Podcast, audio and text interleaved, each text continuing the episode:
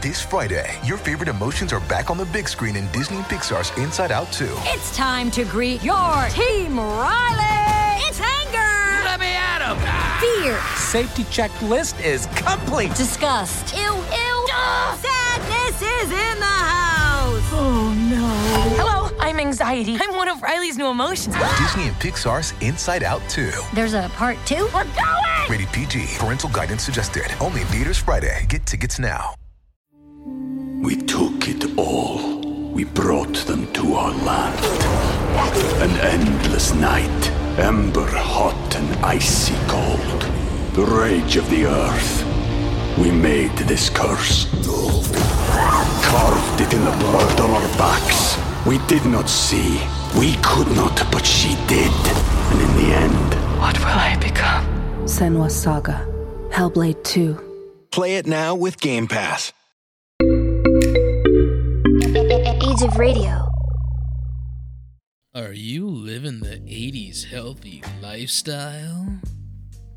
Grab a V8, chock full of sodium, Ooh, V8.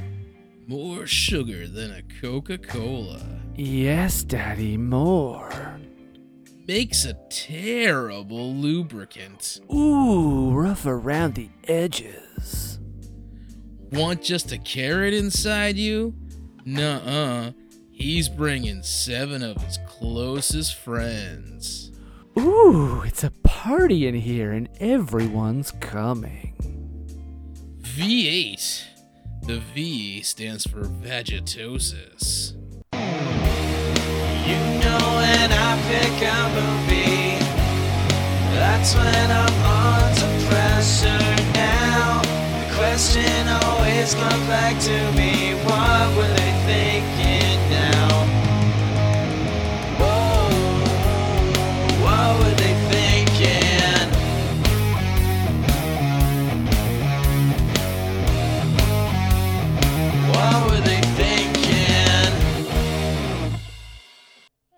Welcome back, ladies and gentlemen, to What Were They Thinking? A podcast about bad to questionable. Wait a second. Why are we talking?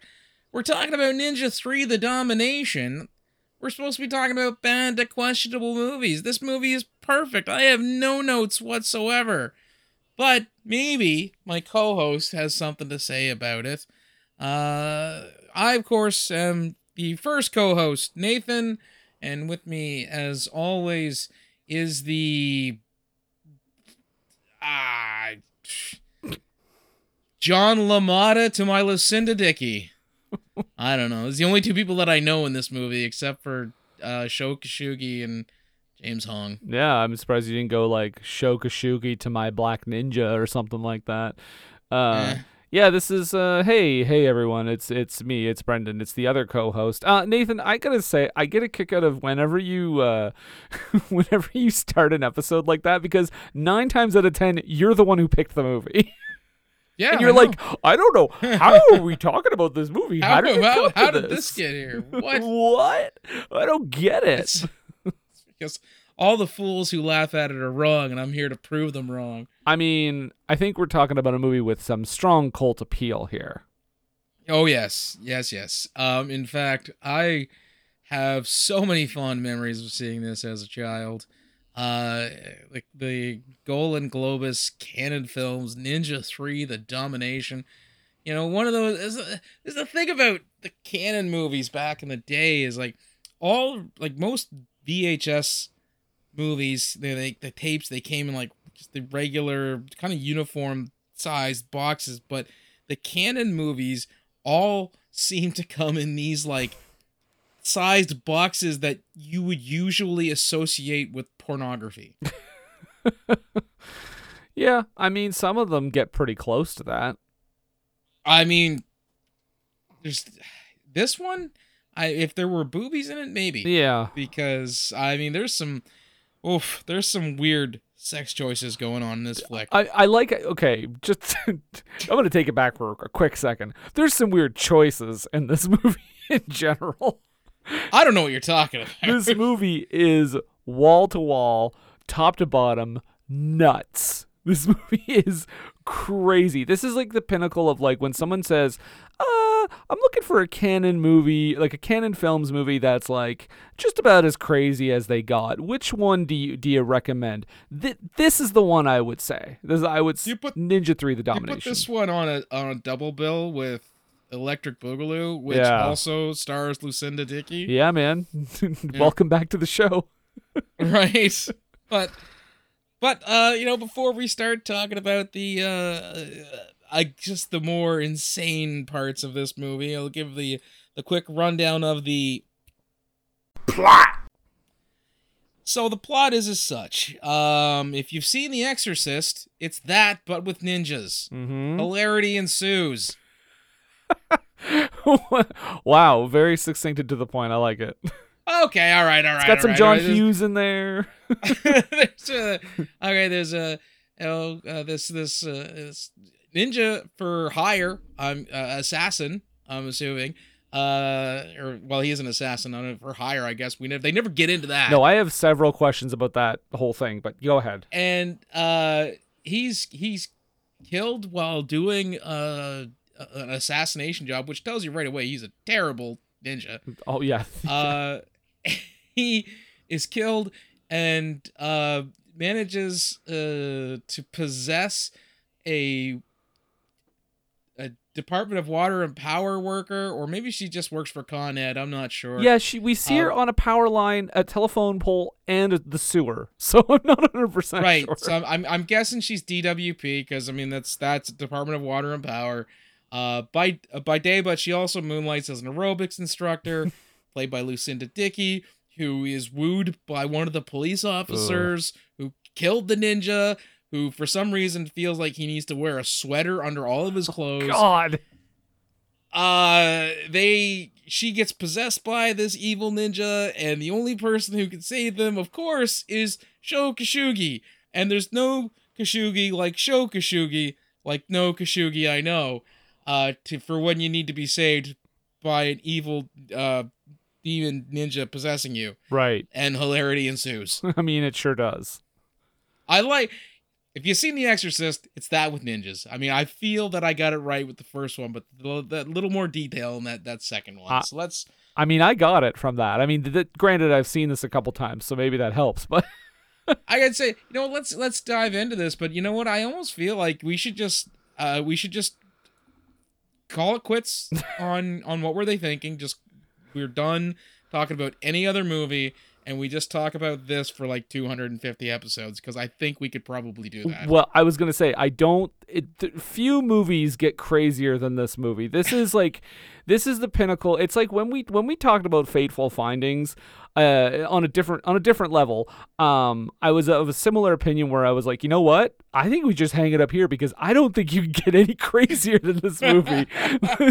like, uh, and we ha- we have friend of the podcast Sam Firstenberg to thank for this because he directed this as, as well as you know American Ninja and um the last Ninja movie we did. yeah. What the hell was that uh, called? Revenge of the Ninja. Thank you. Revenge of the Ninja. Oh, and folks, I just want to let the folks at home know don't worry if you haven't seen the first or the second one because they have absolutely nothing to do with each other. The only thing that those movies have to connect each other is the fact that Sho Kosugi is in all of them. As different characters. As yes.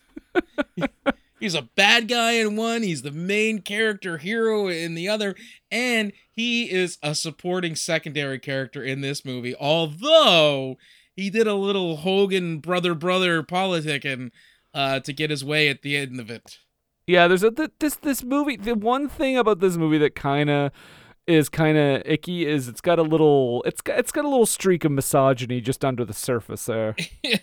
Chicks can't kill ninjas. and essentially is what Nathan's talking about. Yeah, yeah. Yeah. But okay, first question right off the bat.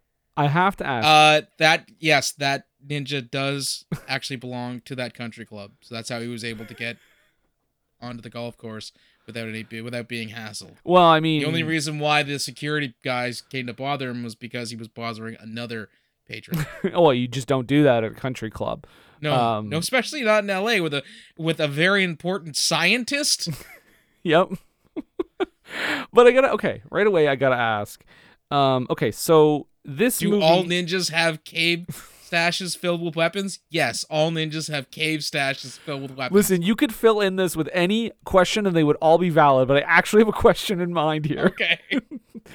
um every movie i feel like every ninja movie we've ta- we've talked about has like a slightly different view of like what a ninja is and i think Hmm. this one as far as i can tell is that ninjas all have like some sort of superpowers right because this ninja in the opening scene this black ninja who i actually thought Where's green? Where's green? The black ninja wearing green, who I actually thought was Sho Kosugi at first because like I I forgot that he comes in later, and I just thought this was him, and then you see him a little bit later, but no.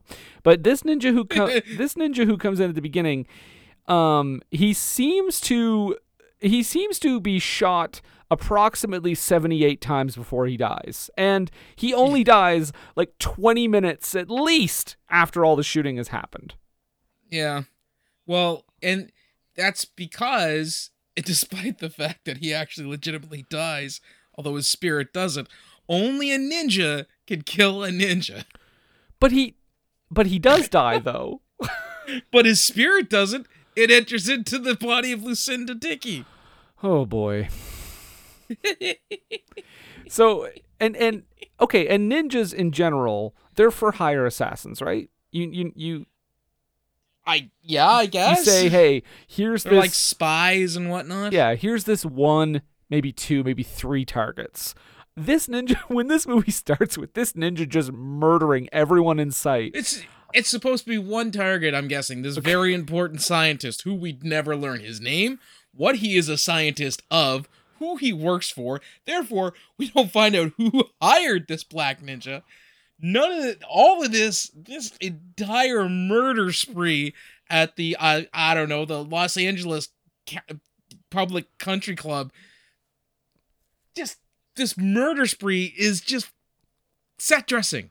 oh yeah, It's garnish. It's the parsley of this movie.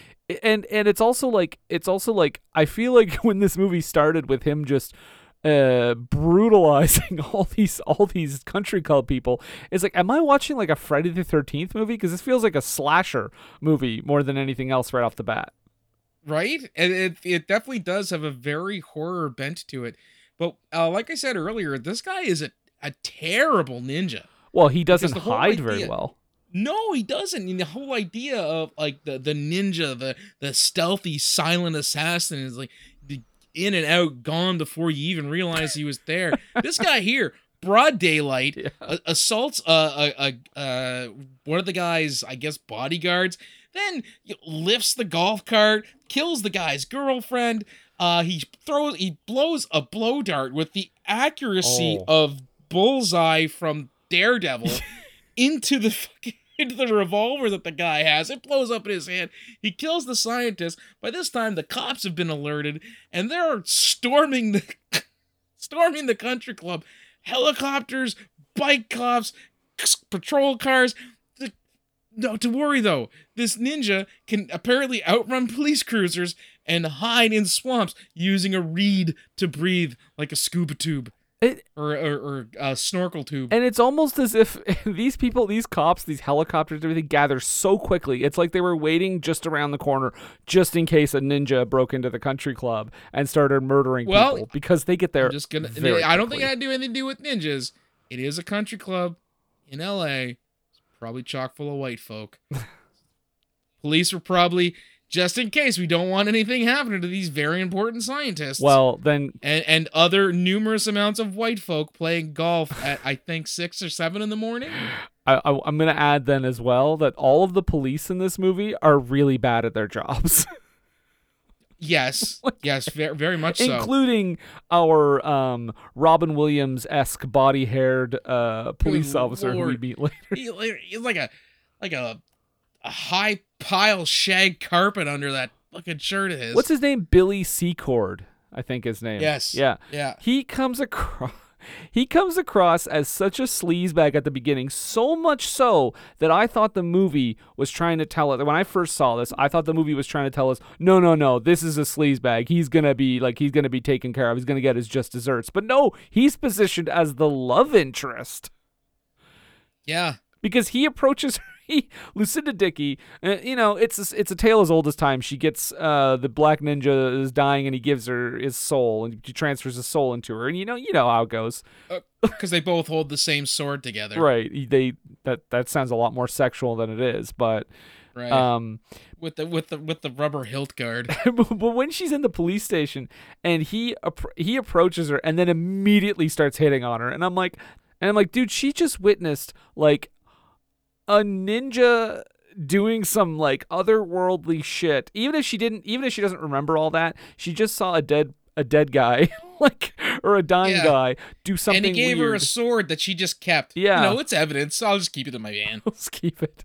I mean, it was a gift. You don't turn. You don't return a gift. the the best part about this whole opening salvo is like you said the the the, the black ninja who wears green gets shot conservatively 150 times At least. before he dies Yeah. Um they they wreck a police cruiser. They wreck they wreck a police bike like a motorcycle. They have a police helicopter but it conveniently flies behind a mountain before it blows up. Oh, I love that. despite the fact that you know it's a it's a, one of the more successful Cannon films um and they were i think these guys they were at this point they were kind of at the heading towards the peak of their success Yeah. uh they still were not spending destroy a helicopter money Oh yeah, no. This whole movie cost two million dollars. They weren't spending and, money. and, and I'll tell you one place they did not spend uh, the money at uh, was the hairdressing because when we we do get to see the face of the black ninja who wears green, Oh. and he looks like a Japanese Mo Howard. I the best toupee of all time.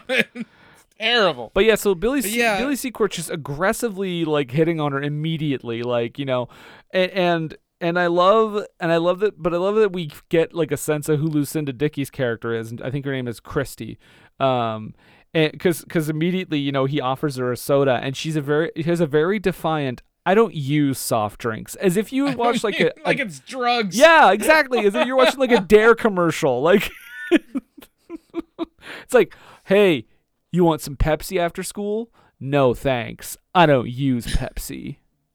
Okay, what you want? What you got? What you? I got what you need. I got what you need. I got, I got Dr Pepper. I got Mountain Dew. I got Sprite. I got Jolt Cola. Jolt Cola.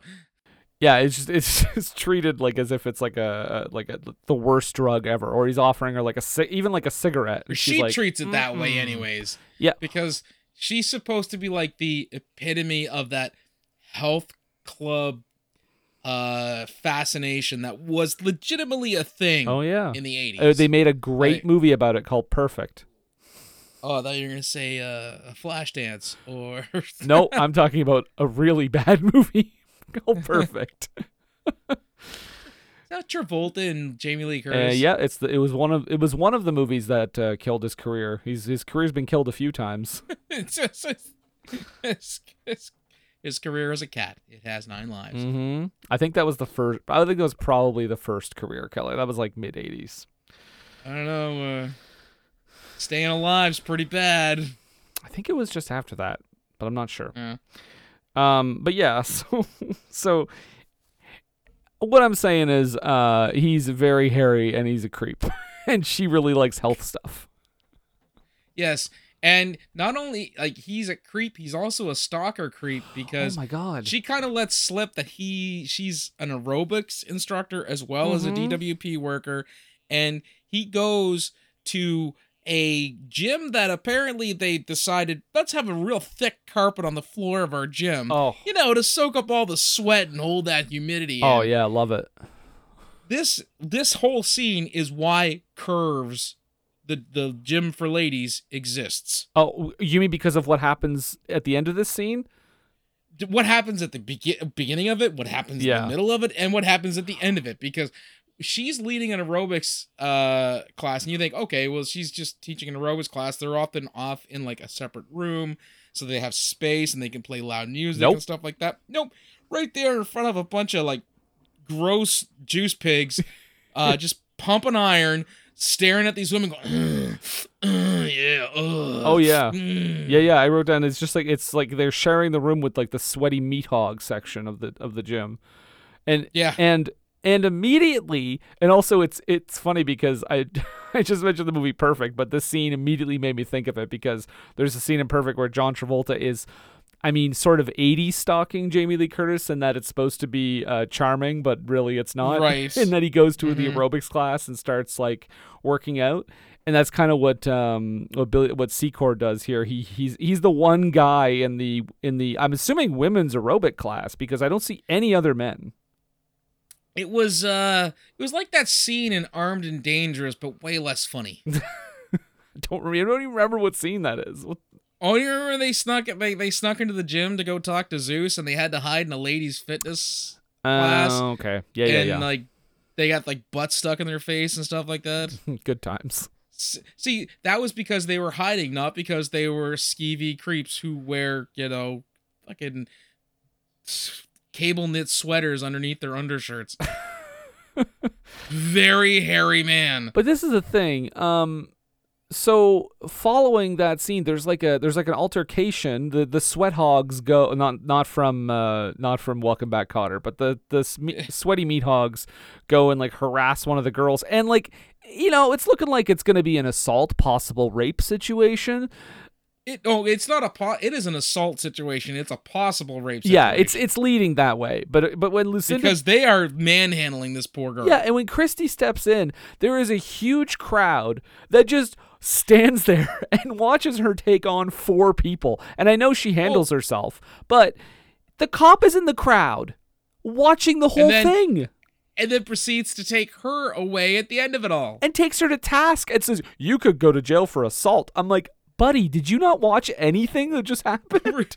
Were you not were you not there when they legitimately said that they were going to rape her instead of the other girl? Yeah. Because one of the guys is like, "Oh, we'll have some fun with you. Maybe you'll be our dessert." It's like, dude, how, where do you get that in the middle of broad daylight? Look, I know it's the '80s, but still. He's off the clock. He's off the clock. Yeah. but uh, yeah, it doesn't make any sense. And then, and then once once they have that scene where she like you know handles herself and everything, and he says like you know you'll go to jail for assault, and then he starts freaking out because he thinks she doesn't date policemen or something, and I'm like, No, she says she doesn't date cops. yeah, yeah, oh right, right. he flips out because he's like, "Oh, you don't like me because I'm a cop? Well, I like being a cop." And you know what? I she I think she should have stuck to her I think I think he's one of the worst love interests in a movie I've seen in a while.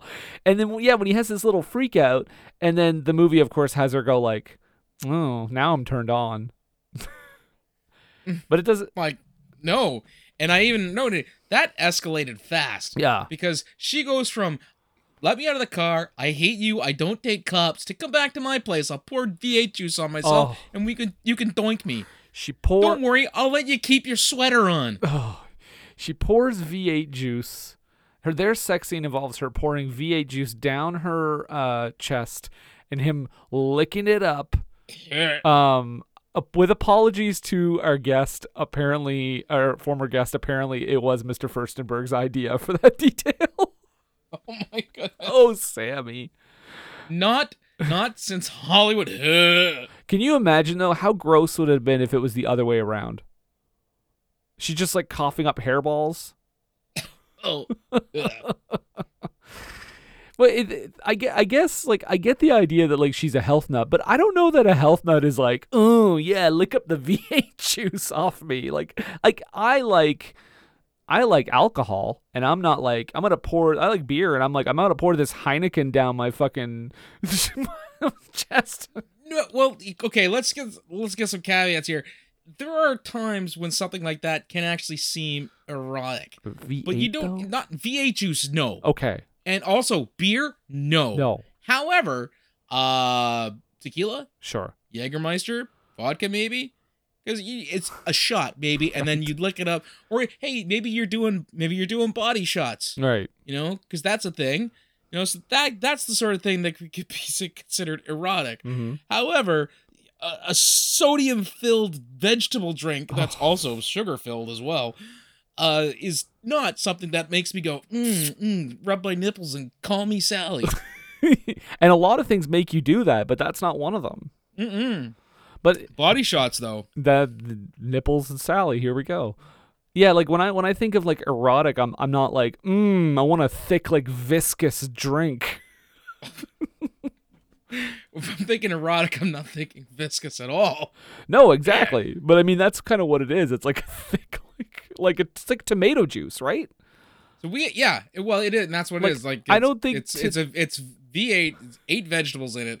Uh, to, you know, like this, like tomatoes, carrots, celery. There's uh, radish and veg, like uh, Popcorn.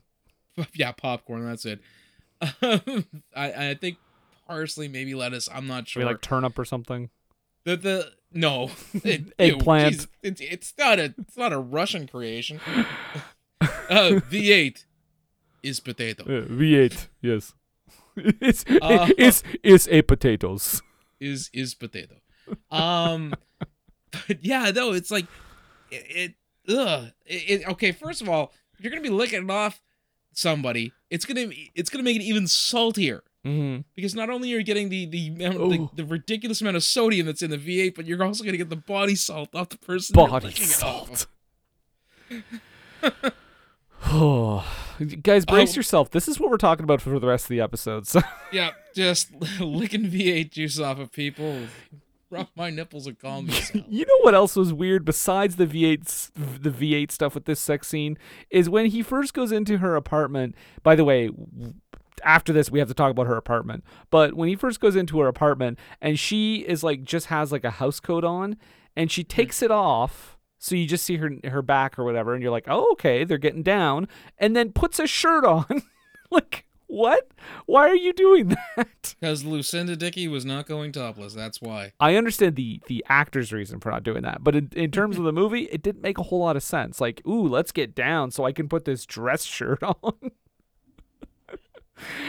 Oh, so their courtship is totally natural and normal, and and and yeah, I don't have anything else to say about that one. That, that wait. goes pretty much according to plan.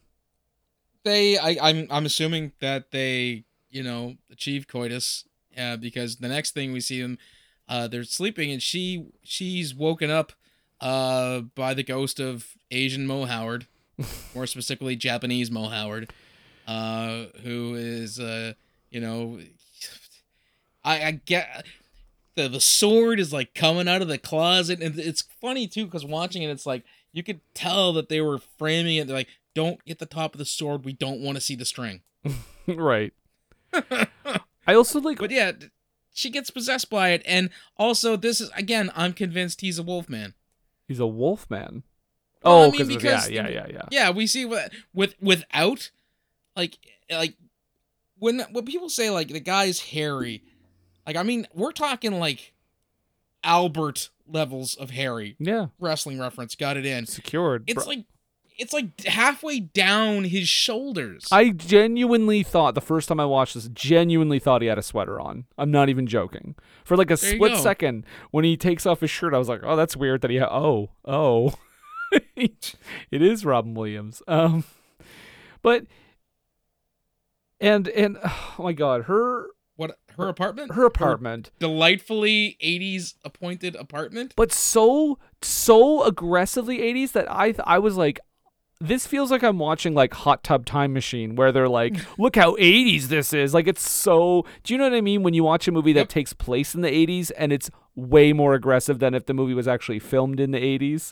That's and then you see a movie like this and you're like, "Okay, so they legitimately pitched people living like this actually in the 80s." But uh, but this is even more aggressive than I than a lot of movies in the 80s that that were She- filmed in the 80s that I've seen. Let's see, she's got it's it's a first of all, it's a loft apartment, which is a very 80s big city thing. And she's an Either- aerobics instructor. She's a health nut. So it first thing that comes that that that strikes She me does have she- she does have a union job to pay for it. Right, She but- works for DWP. But she is a health nut, and the first thing that strikes me is she has a giant arcade machine in her in her loft, which right. I don't see her as having for some reason. Like Maybe it was there when they got the space. it was just part of the part of the furnishing. Well, I I mean, it, it looks like it's it's warehousing section that uh, that was turned into loft apartments. She's got like a, a, a like a wheelbarrow coffee table thing, which was great. Does she have a roommate? She has a roommate who looks identical to her. and we we only see her for the convenience of saying she has a roommate. Any other time, she's never there. There, there's literally no reason to have this character, except for her to kind of like, you know, needle her about dating a cop. But like, she's there for that one scene. But even then, we don't really need that. No, we don't. But and, and the other thing is, Nathan, the final detail about the apartment that I don't want to skip over is that she has a phone, um, which is totally normal, but uh, I think it's a payphone.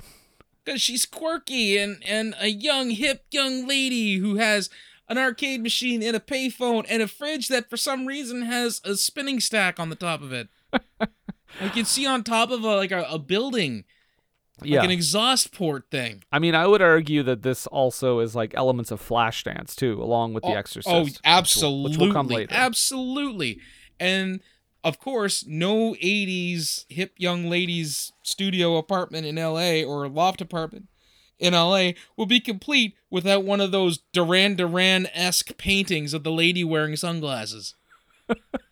to say, like you said, to say that this movie is aggressively 80s is an understatement. Oh yeah, that's what I. That's what I mean. That's why I felt like watching this movie. I felt like I was watching something trying to approximate the 80s. yeah. Any you watch any Cannon movie that is like set in present times, quote unquote. Mm-hmm. It's it. This is what you get. These. This is the kind of thing that they're like. This is this is how people live. Mahayim or Manayim or Golan and Globus. So the main thing here, the the, mm. the reason she's she's getting possessed is because this ninja wants revenge on all the cops that shot him. So I'm I waiting. Which you know what? He shouldn't blame those cops. He should blame himself because he was a terrible ninja. He was a terrible ninja. But I'm also like, okay, so you're gonna make this girl murder like 37 cops because there was a lot of people shooting at you, dude. He is evil. So. he, he's a black ninja. Um, who wears green.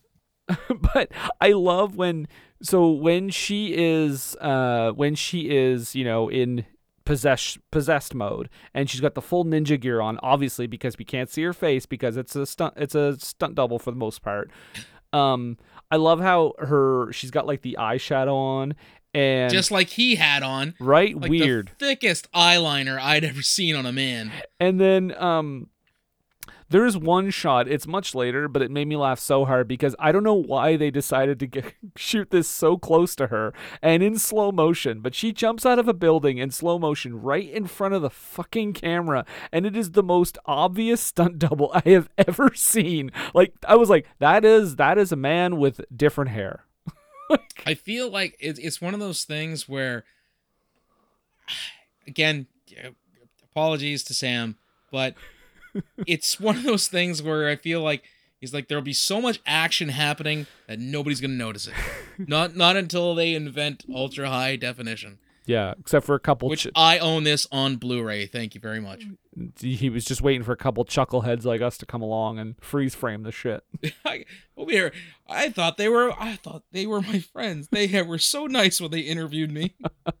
hey, we we we we talk about out of, out of love, but I mean, I laughed so hard when I saw that. Uh, oh, that stunt. You know double. what? Here's the thing. Like I, I'll laugh about this movie now because it's it's crazy. It's absolutely bonkers. But when I was a kid and saw this movie, greatest fucking thing I'd ever seen in my life. I can't tell you how many times I've rented this movie. I wanted to own this movie as a kid. So, I mean, like, there's. I might be being a little snarky about it now, but there is a legitimate spot in my heart for this movie. Yeah. I mean, I wouldn't know it on Blu-ray if I if there wasn't. Spoiler alert, I feel that about a lot of movies we talk about, but it's still fun to make fun. Yeah. True. Now, you guys, don't worry, because you guys all know that you know, there's no way a chick's gonna defeat a ninja. We have to call in Sho Kosugi. Okay. Uh, yeah. Playing uh, Mr. Yamada, I think his name is in this movie. I think, yeah. I feel so And- bad for Lucinda Dickey because apparently she really did like prepare. Like she was, she wanted to do the fight scenes. Like she, she's a dance. She, you know, she's a dancer, so she has, you know, she's athletic and everything, and she was, she was willing to go and train and get ready and everything before the film shot. And like you said, I think uh, '80s men gonna '80s men, and uh, that was that was that was halted. From my understanding, and again, this is all just like you know, uh, rags that I've read on the internet. Mhm. He, he being Sho Kosugi, was actually very diva esque and insisting that he be the one to fight the ninja at the end. Like he, it had to be him. Hogan had to pose. I've I've heard I heard I read that and I but I also I also think there was an element of like oh they're never going to believe it if it's a woman or at least that's what he said to hmm. push his point kind of thing. Yeah. Which, bullshit. I mean, yeah, how many fucking great movies have we seen badass women kicking people's asses? Right? Yeah. Um, but yeah, no, I just I don't know. I just kind of felt bad. For, I I do have to ask you though. Um, I would ask your opinion because you've seen this movie a million times. Uh, Mhm. wh- what's your favorite possessed ninja assassination? Because she kills a bunch of people, right? I know. I'm for me, it might be the hot tub. the hot tub's pretty great. Insofar as this is crazy, there's no way she would have gotten away with this. Right. Because she doesn't go in that whole thing with any ninja gear on. Nope, just her. Just her. Like and so like I mean there's like I'm I'm sure there was probably like, you know, cameras in that place that would have seen her and they would have been able to get pictures of her.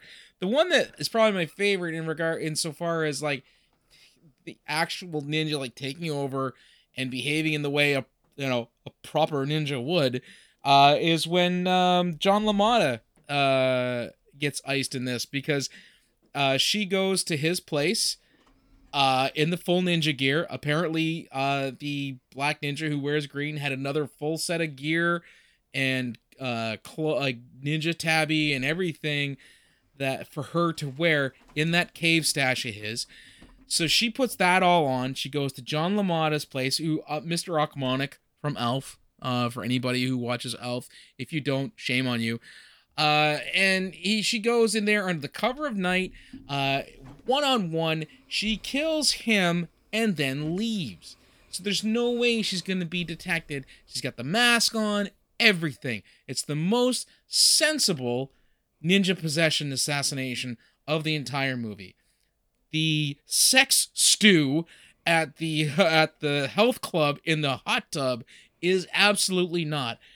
She sees one of the cops who the guy is conservatively pushing 60 walking out with these two smoking hot 80s chicks and he's going to go have a three-way at the health club with them. Yeah, and right away too, I was like, wait a second, because it's almost like she's killing a mob boss the way they position it. Because he's like he's got his Right. arms back, like you know, behind him, and he's, he's got his arms and he's got those the, those like weird uh two-tone shaded aviators on and Vince McMahon's current mustache. yeah, and he's got like you know one lady in each arm kind of thing, and they're just like, ooh, you're giggle, so giggle, giggle, you're so you're sexy. so sexy, and I'm like, um.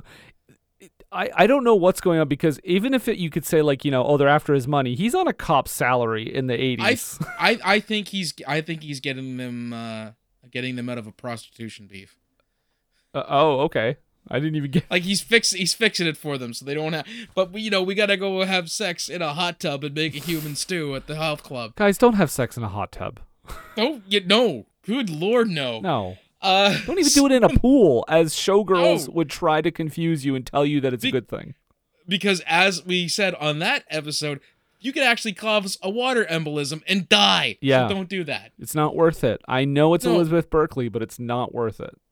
You want to get down to some hand stuff? That's cool. Fine. Just but no no in out, all Yeah. right?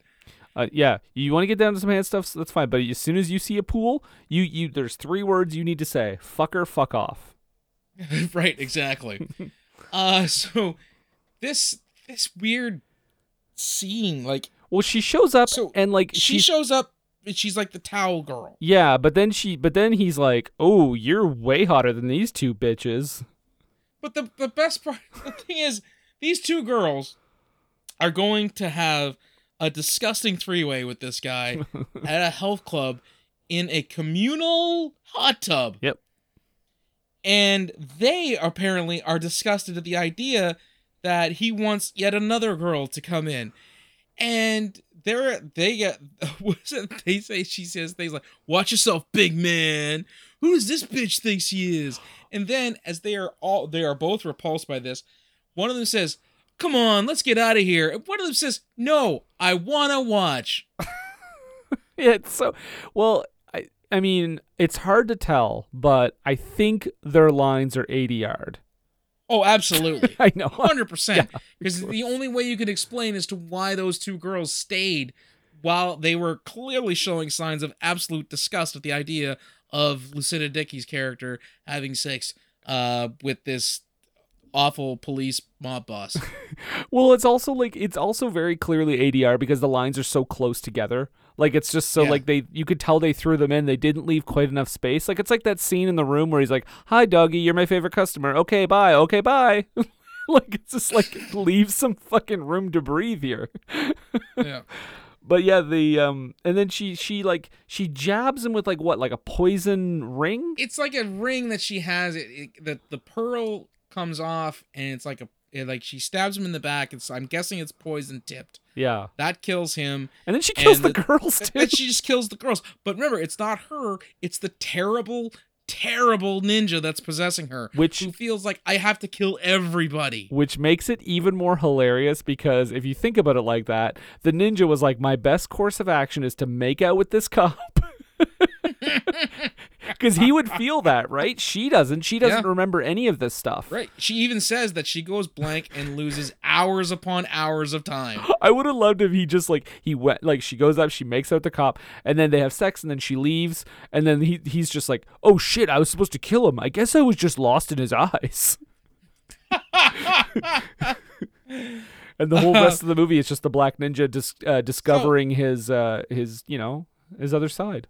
It's actually yeah. It's like well shit. I wasted my life being a Japanese Mo Howard. I could have moved to San Francisco and had a great old time. It's a very progressive film. Exactly. Uh. So all right. Now, cop dead. Many cops. two dead. ladies. Two ladies dead. Yeah. Um. Who are the Who's the first person to show up to investigate this crime? Is it the police? Is it the homicide investigation unit?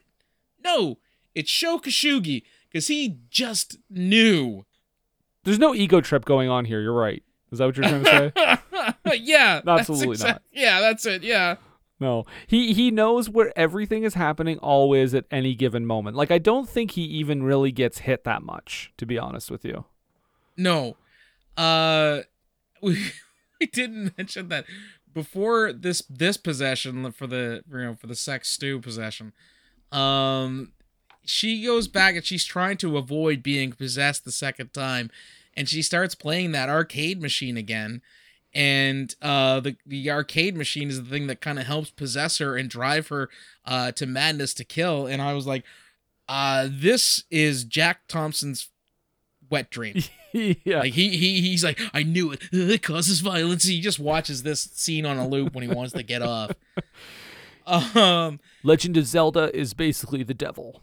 so she's getting she's getting scared now, Billy. I, I don't know what I'm doing. I'm losing time. And and and uh, Harry Manback cop uh is like, I know what I I know what I can do because you're you're afraid uh that you're possessed by an ancient Japanese spirit. I'll take you to see a Chinese man. Yeah, yep. He also said the way he says it too. He says like, "I got this great guy. People swear by him," and I'm like, "What? You just You got a this- guy who's got you got a guy. You got a you got a you got a you got a ninja possessed guy. Yeah, th- that's what he said. Like, I have like a like a guy who specializes in ninja possessions. Essentially, it's like that's almost like a, to the to the level of like that reoccurring joke in Always Sunny where Danny DeVito is like, "Yeah, I got a guy for that." Like it's the same same level. Oh. And so they go to see uh, James Hong. Oh, that is Um, James Hong. It is. Who this proves to me he's always been old. This this. I love how the two movies we've done with him are this and R.I.P.D. And he looks the same age in both of them. He does. I feel like he should be more proud of this movie. well, because his his plan to figure out what's going on and, and, and to draw out the spirit is to take Lucinda Dickey, tie her down, Mm-hmm. and get her high. and spin her around, which is the best like ride round, baby, like a record, baby, ride round. Yeah. Oh, and and the best use of like a dummy ever. and and and I, I, as we mentioned Elizabeth Berkley earlier, I cannot help but mention her now when she goes, "Billy, help me! I'm so scared." It made me think of that episode of Saved by the Bell I'm when she so- was so excited, I'm so excited. so, so scared. we are just pop culture man children. Oh man. I mean, I've never actually watched that episode, but I've seen it referenced enough that it's in my like it. I've I've I know it by osmosis now. yeah. I'm not Osmosis Jones, which is a different thing. No. Coming soon. Uh, well, and whatever you want, man. I love. Okay, so Uh, yeah, this whole thing. Sho Kosugi is going to the hospital to find the corpse oh. of the Black Ninja, right? Morgue attack. My favorite part of this, my favorite part of this whole scene where Sho Kosugi goes to the morgue is when he shows up and the two like morgue attendants see him because the way they walk up to him is as if they were like, ugh, another ninja. Well, let's take care of it. Well, it's, it's not even that. He walks into the morgue and they're like, "Hey, what are you doing here?" And he goes, "Come here." He just like, motions to them. Doesn't say, "Come here." He just kind of looks at them like, "Uh, these two guys, come here. I got something to tell you." And rather than being like, "No, we're calling security because you shouldn't be here in the morgue," they're like, "All right, I guess so. We'll come and see what you have to say." yeah, it's like boop a doop a doo doo doo doo doo doo. Noggin knocker, both guys out, and he steals a body from the morgue. Before I knew what he was doing, I was like, why did he just steal a corpse? Because when he arrived in LA, he was met by the members of this monastery uh, that's apparently in the hills of Los Angeles. Right. And if they he they're like, okay, well, also, um, we did we didn't talk about it. Oh, because it's because it's, it's coming up right now. Actually, after the morgue attack, when he lo- opens up the the the body bag and sees you know the Japanese Mo Howard, the black ninja that wears green. Uh, this title keeps getting longer and longer, Oh, yeah. doesn't it? Um, he we have a flashback to the movie I want to see Mm-hmm. because apparently, as we discussed in uh Revenge of the Ninja, even in the middle of the '80s, it was still feudal Japan in Japan. Yep. Uh, Sho Kosugi's, I'm guessing, father was killed by the the the black ninja who wears green and his clan. And uh the they, they they threw a ninja star at his face and he catches it right in the eye like uh butters in that episode of south park. And this is why he has sworn revenge on uh japanese mo howard the black ninja that wears green. Yeah. Yeah. And and like you said, when they flash back to that scene, I'm like, wait, how old is Sho Kosugi's character? Because this looks like it took place 800 years ago. right he's wearing like the the big pants and like the uh that that you know those um nobleman peasant wear that you would see if you were watching like kurosawa's seven samurai But like, so th- with that aside, the most then there's like the most harrowing scene in the movie. If you're Lucinda, right, or if you're Lucinda Dickey, or if you're Christie or whatever, most harrowing mm. scene is when she's sitting in the police station. This is after the Ninja Exorcist thing, and she says to Billy, "Why do I have all these bruises?" And he's like, "Oh, I don't know. You like fell a bunch." I'd be like, "Whoa." like if I'm if I'm Christy, I'm like, did you assault me while I was under? Like, i thought it i i thought you were saying it was more how more harrowing and uh upsetting to her because uh when she is during this scene she's actually kind of she meets two of the other cops that help you know shoot that ninja 150 times who are just openly discussing the case in front of her. Right. Uh, but they see her and she's just zoning right out because she's flashbacking to when, and they're just they're just kind of looking at her and she's just like, like looking at them with like this disgust and horror on their face. And when they finally bring her around and it's like, you know what? I bet um that uh Latino and uh black cop think she's a racist now Oh yeah, I get, I get, I because get she you. has a look of horror on her face when she sees the two of them. like, um, you work here? right? Like they're like, oh god, we got a Karen on our hands. So, But no time to think about that. It's it's time for the funeral, and oh my god, this funeral. Who was the funeral for? One of the cops. Oh, just one of them. Okay. It's it's either John LaMotta or the the the sex stew guy. Yeah, and this is where this is where the uh Luc- Lucinda, as I've called her, whenever she's Ooh. yeah, yeah. I thought I thought Japanese Mo Howard, the black ninja that wears green, was a good name, but Luc- Lucinda, that's all. I like that. But she, this is the scene where she just like she tears through and starts murdering cops, right? Like with a bow Well, and they- arrow. She does, but it, again, it's the terrible ninja in her who doesn't realize that you're supposed to go undetected. right. So, But again, this is a, but they're bad tradi- cops on top of that. Well, this and this is to my point. It's a traditional cop funeral. Uh, so they're having the you know the twenty one gun salute. Um, when she actually attacks the the police officers at the funeral, one of the cops that she's trying to kill says to the one of the one of the color guard doing the twenty one gun salute, "Give me the gun!" Like he's gonna shoot her. Those guns are always filled with blanks. Yeah, yeah, well, yeah, because if they weren't, they would just be like there would be firing off shot. rifles in the middle of the city. Yes, and those bullets would come down somewheres at some point, killing somebody or something. Right. Right, some poor guy's hang gliding and he just gets clipped on the side. Oh, Or you know what? Even if it even if it doesn't even hit anybody up in the sky, just uh, randomly halfway down the, the two or three blocks away. Meow! yeah. Real tough conversation for Billy. Sorry, Mittens is dead, Billy. Why? Oh, uh, because there was a cop funeral up the way and they did a 21 gun salute. You know how it is, how we fire real bullets into the air? Yeehaw! Yeah, that that didn't make any sense. also no that legitimately uh, uh, i guess a, a, a real problem in, in some of the more you know gun healthy states Uh, in the us yeah, I can see that. Yeah. Fire my gun up into the air Well, that's what cool people do. Um, I I have a big question here too. So, um, th- through through the la- next little while, basically Sho Kosugi figures out that they have to get the ninja out of her, and then the ninja's gonna go into his own body so Sho Kosugi can fight and kill the ninja. Right. right So.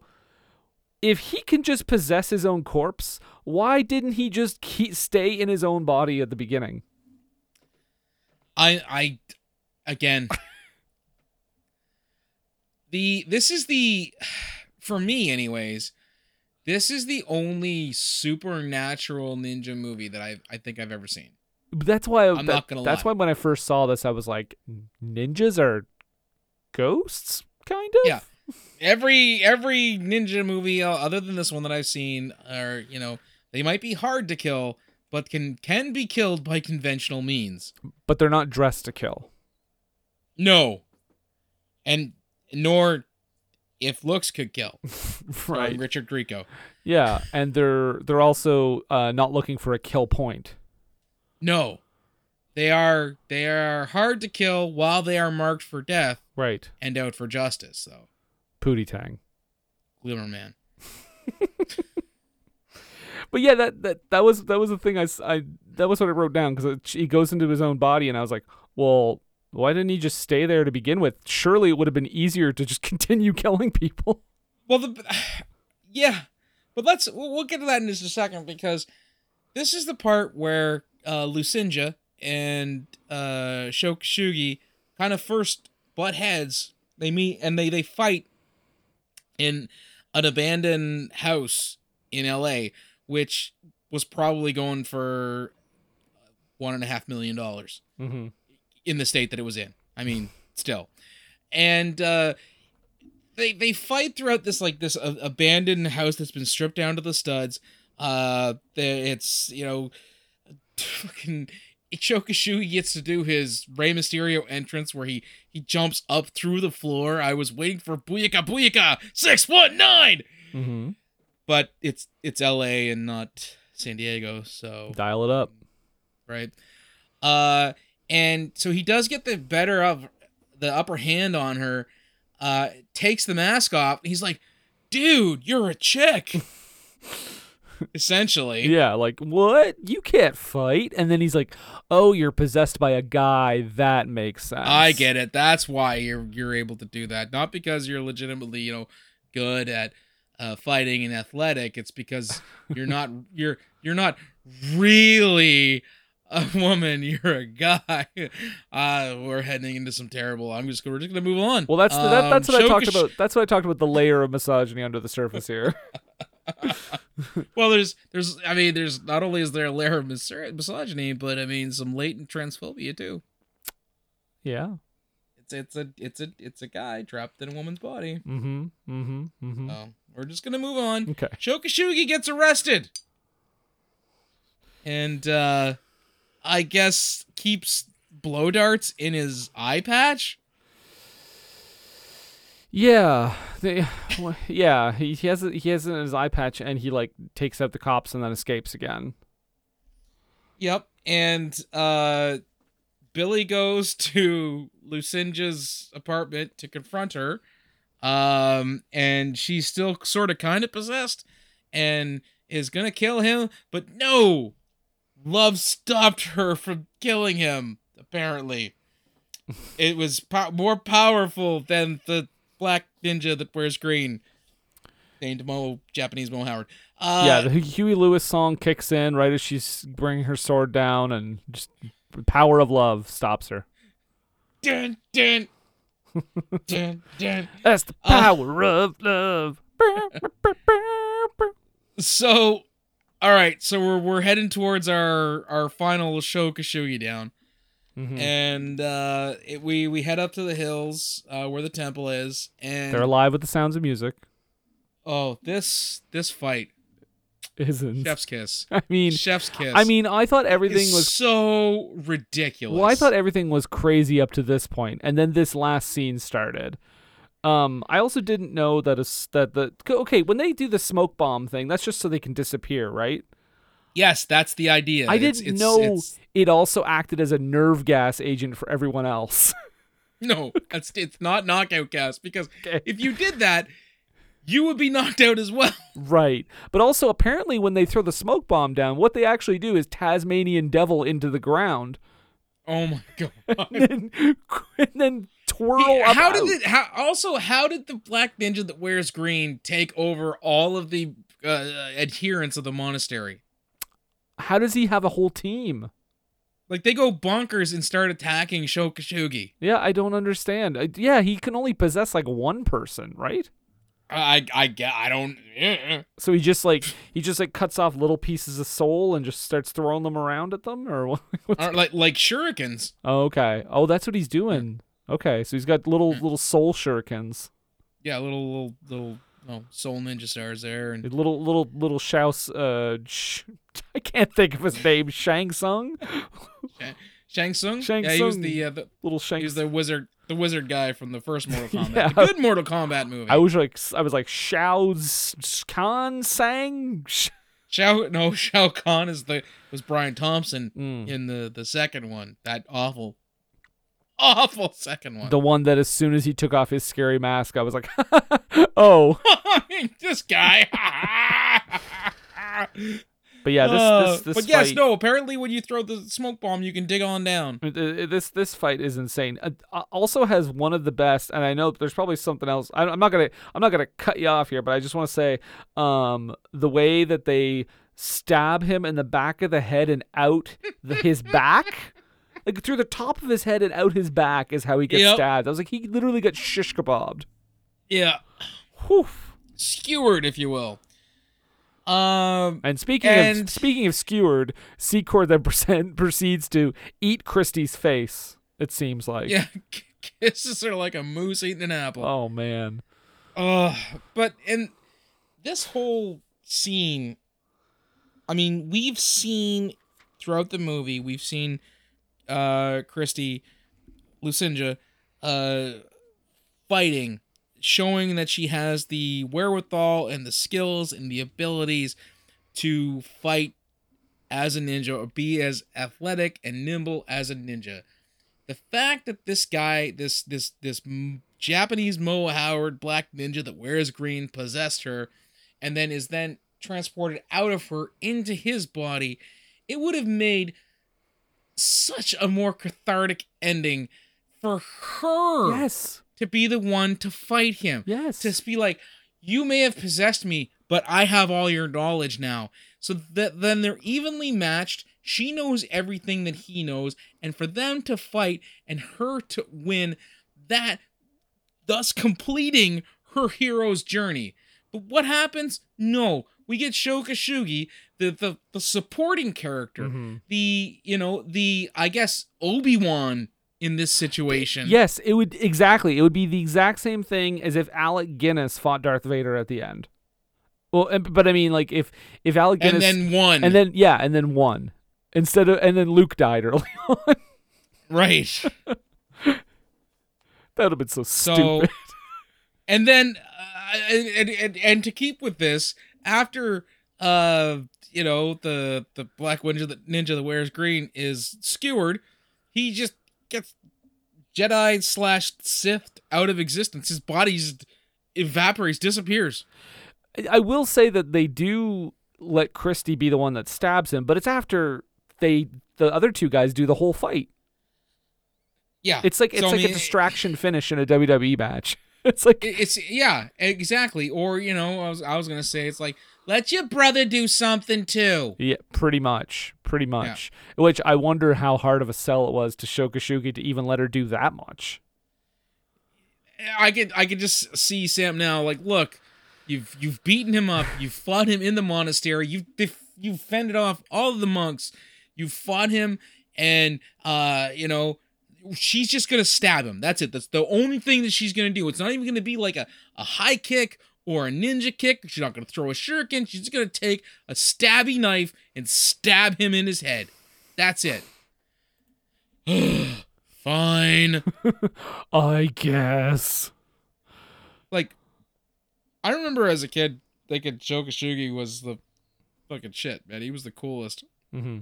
And then reading some of the stuff that he he actually like the diva stuff that he got up like this is like, oh, it takes such a shine off. Yeah. Well, it's like even like you know when I use when I used to watch like the early Seagal stuff, like Under Siege, and I was like, oh, he's pretty cool. Like he's a different kind of fighter. He's a little thicker. He's a little his fighting style is different. And then you watch more movies, they get worse, and then you hear about how he possibly had women kidnapped in his basement and shit like that. He's a garbage person. and he's like a yeah. Putin sympathizer hiding out in Russia. Yeah, you start to lose respect for some of these people. Now, Steven Seagal clearly worse than Sho Kosugi, but I'm just uh, just my point.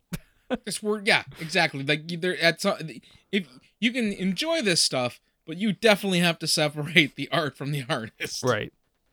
All right, and then roll credits. That's it.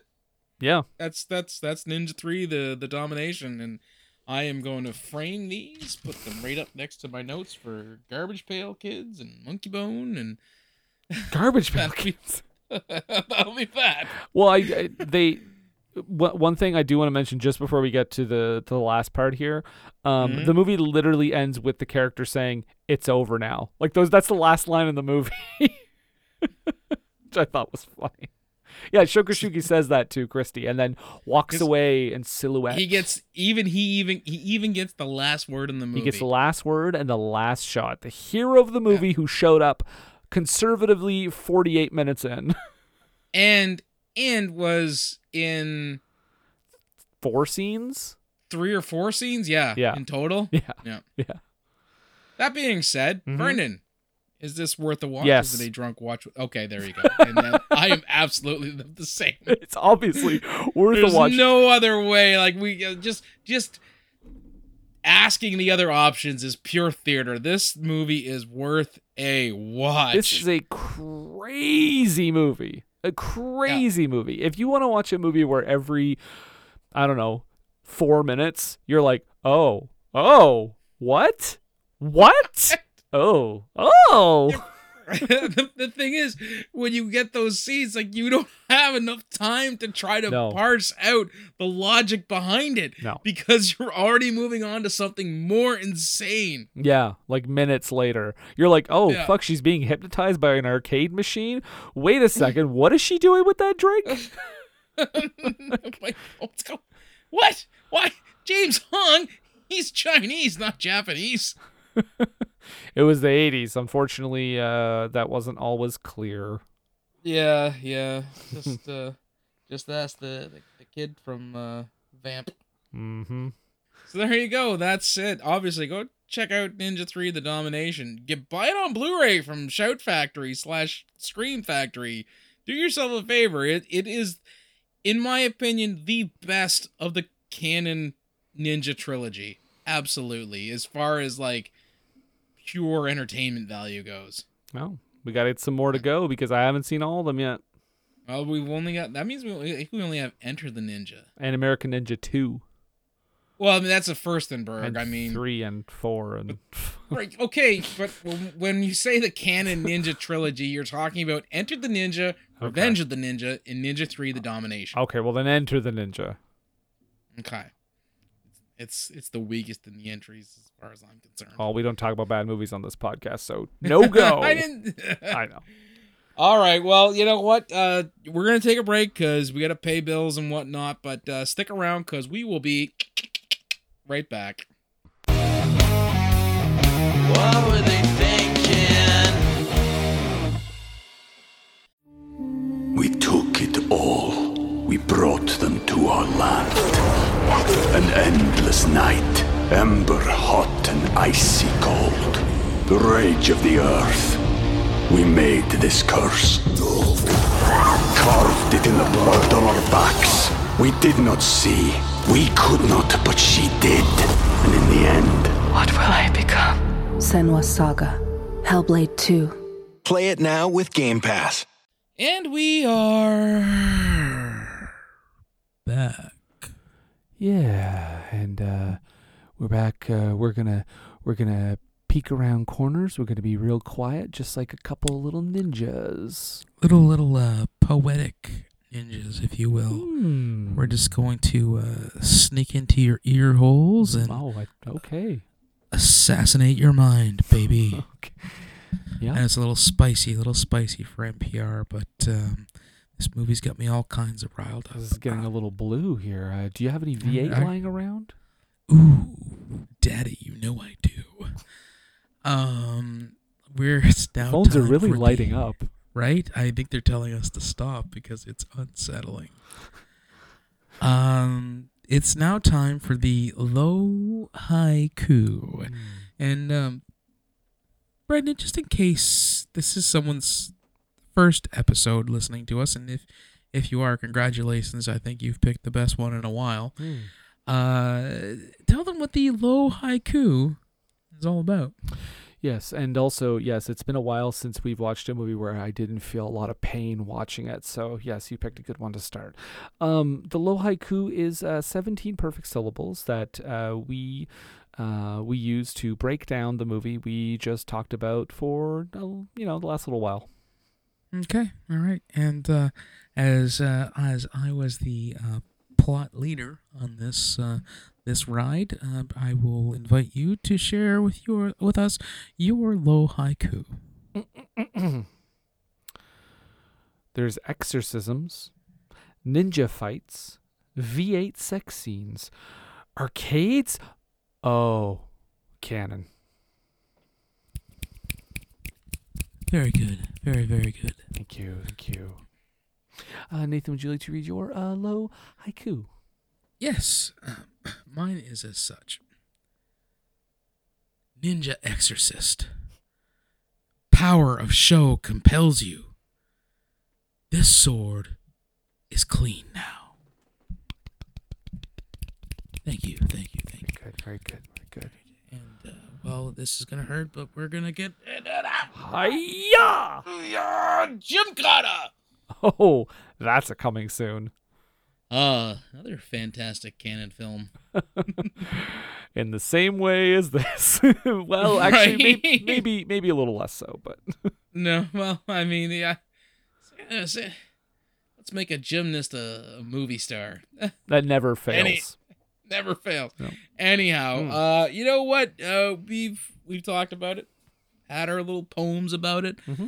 Uh, but we want you guys to to think that you know what we're we're the arbiters of good taste. I mean, we we we know that you guys have your own thoughts on things and and we want you to be, you know, uh, free thinking, uh, you know, folks, you know, autonomous in, in your life, if you will. And so much so that we, we like to say a little thing to remind you that, that we're not that. And that that little thing is, uh, what, what is it that we say, Brendan? That little thing, that, that thing. Well, that little thing, that thing, that that that that sort of thing that we always say around here, you know, that thing. It kind of it kind of goes like this. Don't take a word for it.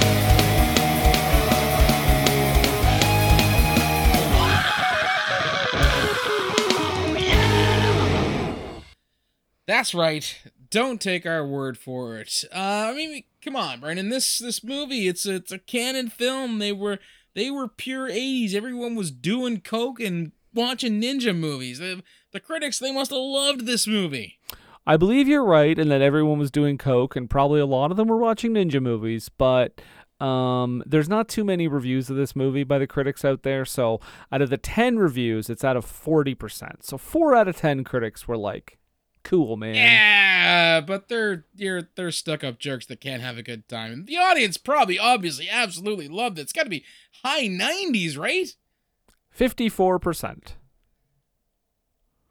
My faith in humanity is shaken.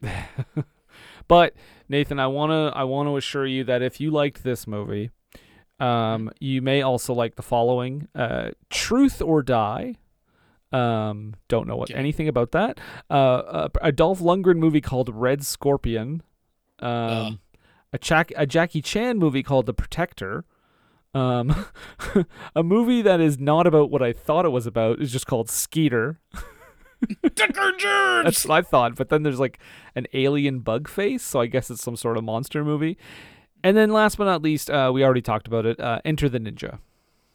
I, I, I it's fine. It's like again the weakest of the three, but Yeah. we'll, I'm sure we'll feature it on the show someday. Just out of completion. I love how all the photos, by the way, of this movie are just of, most of them are just Lucinda Dickey's face. it's the same picture over and over again. But anyway, there's not a whole lot of uh, critic reviews to get into here, but we'll get into a few of them. Um, let's see. I, I'm, I'll I'll read one here from uh, Air, Anton Anton Bitel from Little White Lies says somehow combines a now unstoppable and unstealthy ninja killing machine with an exorcism motif lifted straight from horror and gratuitous aerobic sequences showing off the talents of Lucinda Dickey, flush from recent success in Breakin'. It's a positive review. All right. Well, I got a positive one from John Beifuss of the Commercial Appeal out of Memphis, Tennessee, and I'm gonna read it the way I think it. He probably intends it. Okay. When an aerobic instructor and her new police detective boyfriend make the beast with two backs, you can't help but notice that it's disturbingly hairy. That's just one of the many disorienting elements that make this such a whacked out experience. Three out of four. That's fair. He was disturbing, unusually hairy. Um, Beast with two backs. Beast with two backs makes that scene even more disturbing. Um, Mike McGranaghan from the Film Racket says, A gonzo masterpiece. You will see such bizarre sights that you'll have no alternative other than to think, WTF? They, we we weren't speaking in abbreviations like that in the 80s. So no. um Rob Vaux of mania.com writes it distills the 80s down into diamond hard pellets, dumps them into a shotgun and unloads both barrels right in your face. Shockingly, that is a negative review. Yeah, that sounds like a four star Roger Ebert review to me. That is an absolutely yeah, but he gave it an F. But I mean, ev- all those words put together, that is a yes, please. I mean, I think maybe Rotten Tomatoes just entered it wrong. It's actually an F for fuck yes. America. uh, enough of these. Let's get let's get to the audience reviews. Let's let's go on down. There's not too many of these critics ones anyway. Um, I'm gonna read a negative one here, uh, Nathan. So please brace yourself. This is from Robert P. Um, Robert Patrick. Rob, yeah, he's not a fan. Um, he says, "I wish I could give this Horrible movie, zero stars. But since I can't, here's the best I can do. I have never seen a ninja as stupid as this one in the beginning of the movie. For example, he dives into the water, but minutes later, he is shown running down a dirt road because he is as dry as can be. But even the sword strikes, you can tell, do not hit the men, but all of them die because of one hit. Half a star. I mean, I think he's more upset at the continuity department than anything. Okay. but it seems like a weird, weird reason to drag the whole movie. Well, my my first one uh comes from Neil Breen. Okay. Um, and he writes, "A dying assassin. Tra- okay, you know what? I should read this the way I should read the last one.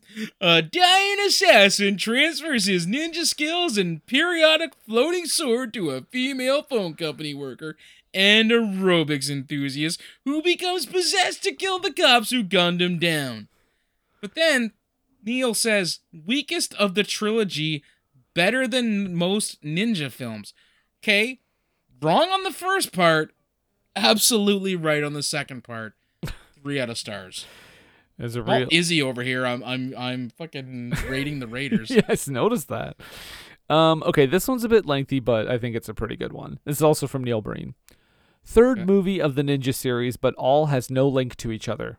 The this movie really fail big time. Action is rather laughable and weak. A black ninja kills his target at the golf course. Soon, many cops arrive, and the ninja kills a lot of them. In the final round, the cops surround him and fire plenty of rounds to kill him. He still managed to escape by hiding. Lucinda Dickey happened to see him and is lured by his spell when holding his sword. then the ninja chat some spell and died. A cop, Jordan Bennett, that's not his name, tried to woo her, but she not that the interested. actor? Nope, it's neither. Okay. After just a while, he win her heart. Lucinda, Lucinda see the faces of those cops that kill Ninja and will have flashback and go into trance. She get possessed by the dead ninja and execute revenge, but she will not remember what happened. Jordan bring her to witch doctor James Hong and the evil spirit reveal, but Jordan keep it from Lucinda. Sho Kosugi come from Japan to exact revenge on Black Ninja. At the funeral of two dead cops, Lucinda once again go on revenge until kill two more cops that shot the ninja. All the cops chase her. She tr- Sho track her down and fights but let her go. Jordan questions Sho and he say he can save her if they go to temple. Only a ninja and kill a ninja. Jordan try to handcuff Lucinda at home, but she get berserk and escape. She go to temple and Sho fight her. The spirit returned to his body and they continue to fight. At last, Sho managed to kill Black Ninja. One star. Are you sure that wasn't Milosh? One star. Oh god, oh, then it wasn't Milos because I don't think he is that kind of terrible taste in movies. but he described. I just ran down the whole, whole he just basically ran down the whole plot. Yeah. Spoiler alert, Neil Breen. Well, my next one is a short one, but it comes from French Neil Breen. Oh. And uh, French Neil Breen says, Seul un ninja peut tuer un autre ninja. Pensez-y. Okay. Which, in just in case anybody who's listening doesn't speak French, uh, I will translate. Only a ninja can kill another ninja. Think about it. Five out of stars. Think about it. I mean, it's pretty straightforward. That's a thinker. It works on a lot of levels.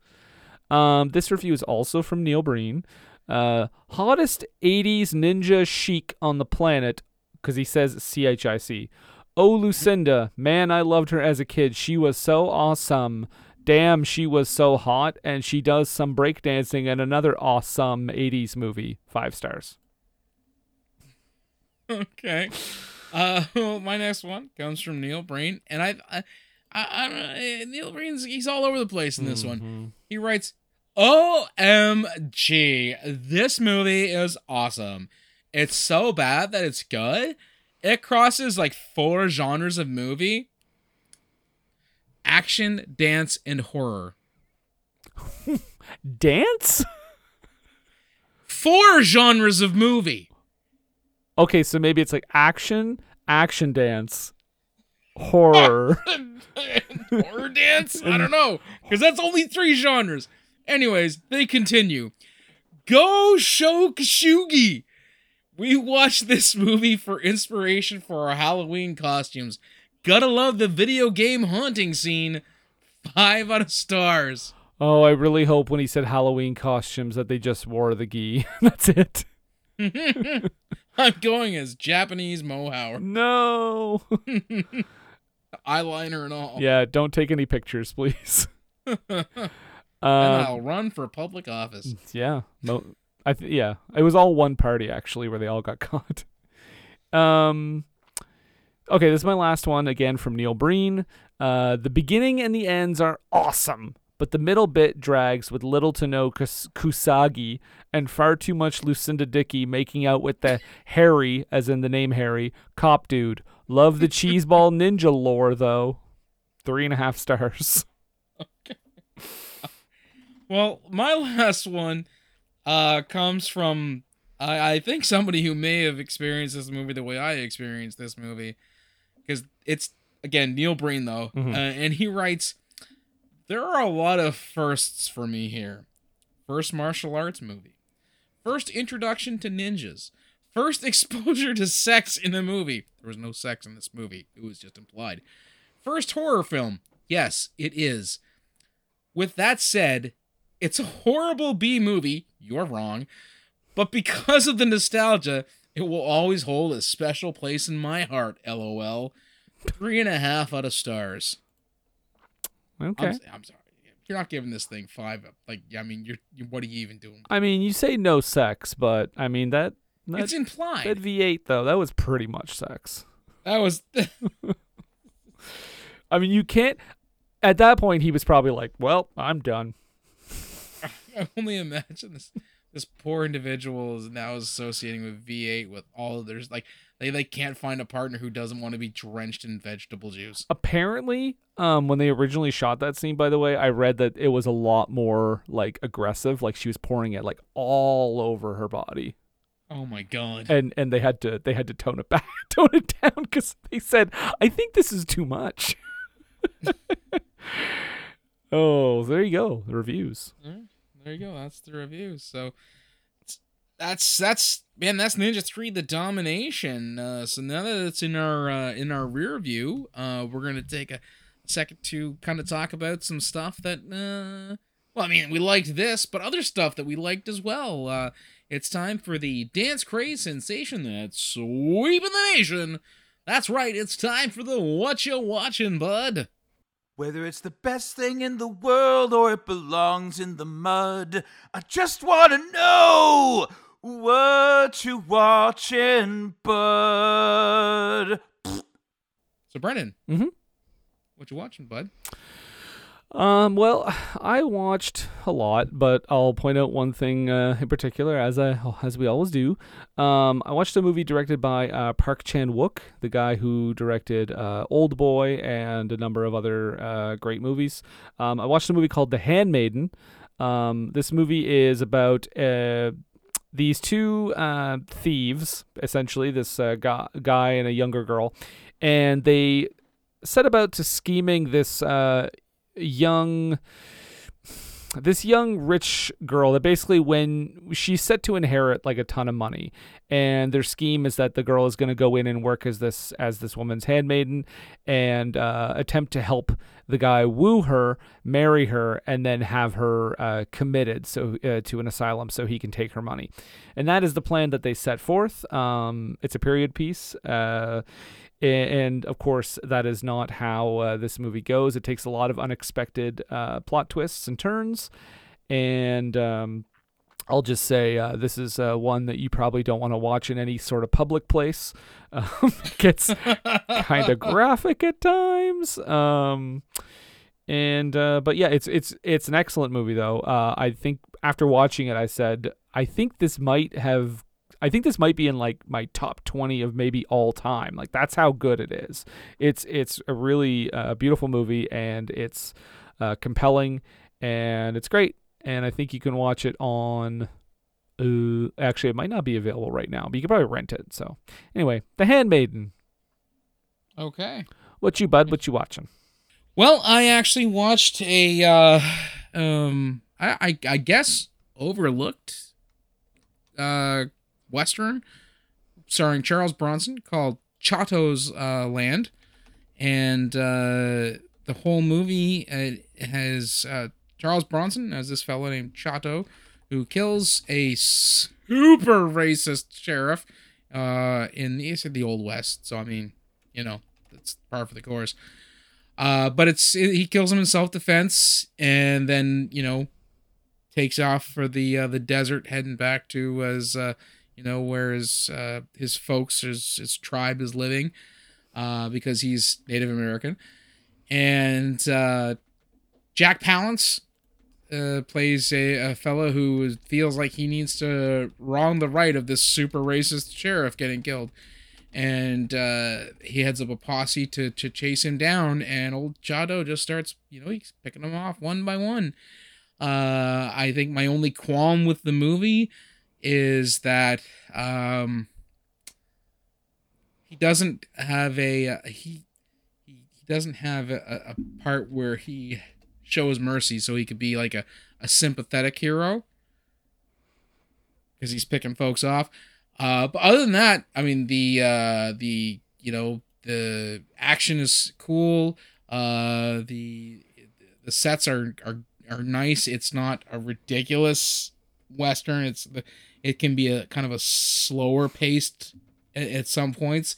Uh, do let you know that there's a trigger warning because it is a Charles Bronson movie. There is a sexual assault. So kind of everything there. Uh, and if you don't mind, I will uh, I will get our little chimpanzee friend out of the green room if he will come in and, have something to say. One second. Hello, it's good friend Montrose Monkington the Third here, and just like to take this time to invite you all over to my YouTube channel, Montrose Monkington TV, uh, where I talk about the graps and whatnot. Uh, you can also be friends with me on the Facebook group Montrose Monkington III Esquire and Friends. Uh, and you can also uh, tweet at me on your Twitter devices at Montrose III. That's the number three RD. Thank you. More later.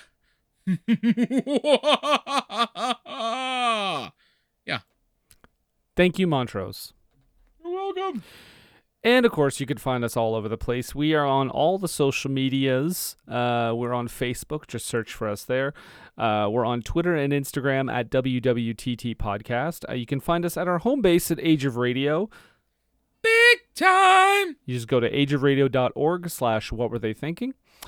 Um, you can also uh, locate us on any other podcast app you want. Just search for us and we will pop up in your podcast feed. Um, you can also uh, look for us over at Redbubble and TeePublic and uh, join our Patreon at patreon.com slash WWTT podcast. Now, all that having been said, oh, and I do want to announce, um, just I'm going to announce the movie next week just because it's one of the tournament movies and you all know it's coming. But next week we will, of course, talk about Howard the Duck, our last. Ain't no uh, one gonna steal him. what? Ain't no one gonna steal him. Is that part of the song? I think so. Oh, okay. Um, Howard the Duck. That's what it sounds like to me. Um, Anyways. our our our final uh tournament runner up. So we'll talk about that next week. Next week. But that all having been said, um, I guess Nathan just just kind of put the the stamp on this one, the rubber stamp on this. I guess I just have uh, a few questions about Ninja Three.